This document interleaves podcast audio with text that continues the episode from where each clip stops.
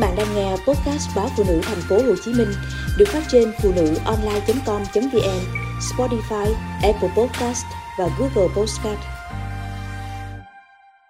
Người chồng an phận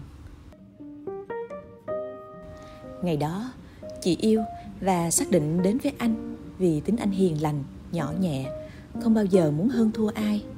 Vậy mà chỉ sau 5 năm chung sống, cũng vì tính cách ấy, chị lại âm thầm gắn cho anh một chữ hèn. Ý nghĩ đó càng thôi thúc hơn sau cuộc gặp gỡ giữa chị với Hoa, cô bạn thời đại học. Hoa may mắn lấy được một người chồng thành đạt, giỏi giang, tạo cho gia đình một cuộc sống sung túc mà không cần vợ phải bon chen ngoài xã hội. Hoa chỉ việc mua sắm, ăn mặc đẹp và nấu những bữa cơm ngon đón đợi chồng về. Từ ngưỡng mộ Hoa, giỏi bắt chồng, chị ngầm so sánh mà tuổi thân.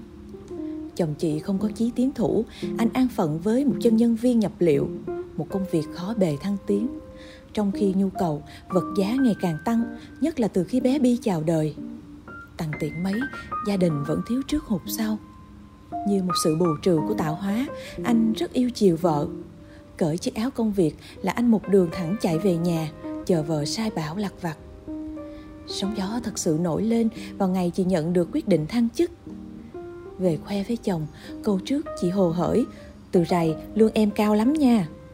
Câu sau đã dấm dẳng chuyện muốn anh nghỉ việc ở nhà thay chị lo cho con. Anh quyết liệt không chịu từ bỏ công việc. Thương vợ, vì sự nghiệp của vợ, anh định hứa sẽ thu xếp giúp vợ nhiều hơn chuyện nhà cửa, con cái, thì bị chị chặn ngang. Anh làm một tháng đâu bằng em ráng một tuần. Anh nghe mà nghẹn đắng. Chị không tha, càng cay nghiệt hơn. Không có em, chỗ đó có đủ nuôi sống bản thân anh không? Anh nhìn chị, lần đầu tiên chị thấy mặt anh đỏ bừng vì giận. Cái nư chưa đã, chị tiếp tục hất mặt thách thức. Anh ném mạnh điếu thuốc rồi bỏ đi. Nhưng vẫn giữ lời hứa, anh cố gắng tròn vai người đàn ông của gia đình sau một ngày mệt nhoài ở công ty. Anh đưa đón con đi học, cơm nước, bếp nút, giặt giũ. Lắm khi chị về trễ đã thấy nhà cửa tinh tươm ngăn nắp. Nhưng chị vẫn không hài lòng. Chị nghĩ thời buổi này đàn ông phải biết mang thật nhiều tiền về cho vợ. Chứ bon chen việc nhà là hèn, là không đáng mặt. Chị coi thường đồng lương ít ỏi của chồng trở nên khó chịu hay cằn nhằn và vô cớ trút giận lên anh những chuyện không đâu. Anh chọn cách im lặng, nhìn, đợi vợ nguôi ngoai mới nhẹ nhàng khuyên lơn, phân tích. Thái độ đó của anh càng khiến chị bực dọc. Đôi ba lần chị trách anh nhu nhược, hèn nhát, khác hẳn những đối tác nam đầy quyết đoán, bản lĩnh mà chị được tiếp xúc. Có lần tỉnh giấc giữa đêm, thấy chồng còn cọc cạch bên máy tính, chị không kìm được cười khẩy. Việc ra việc, ngồi cong cả lưng để nhận được mấy đồng bạc lẻ, chi mệt vậy. Chồng cái hoa bạn em, một giờ đồng hồ có thể kiếm được bạc triệu. Vợ con chỉ lo nghĩ cách tiêu xài không hết. Tiếng Anh quẳng vào bóng đêm. Em để anh yên. Chị vu vơ, giỏi thì bằng được một góc người ta đi. Anh tắt máy rồi bỏ ra ngoài sân. Chị nằm trên giường, thấy chán ngán, đầu óc lẫn quẩn ý nghĩa mình sẽ phải chịu đựng cái sự hèn nhát của chồng đến bao lâu. Sáng ra, chị hẹn gặp cô bạn thân, cũng là luật sư, để trúc bầu tâm sự. Bạn Huyên Thuyên kể về phiên ly hôn vừa tham gia bào chữa. Ông chồng tệ lắm mẹ à, kiếm tiền giỏi nên không coi vợ ra gì.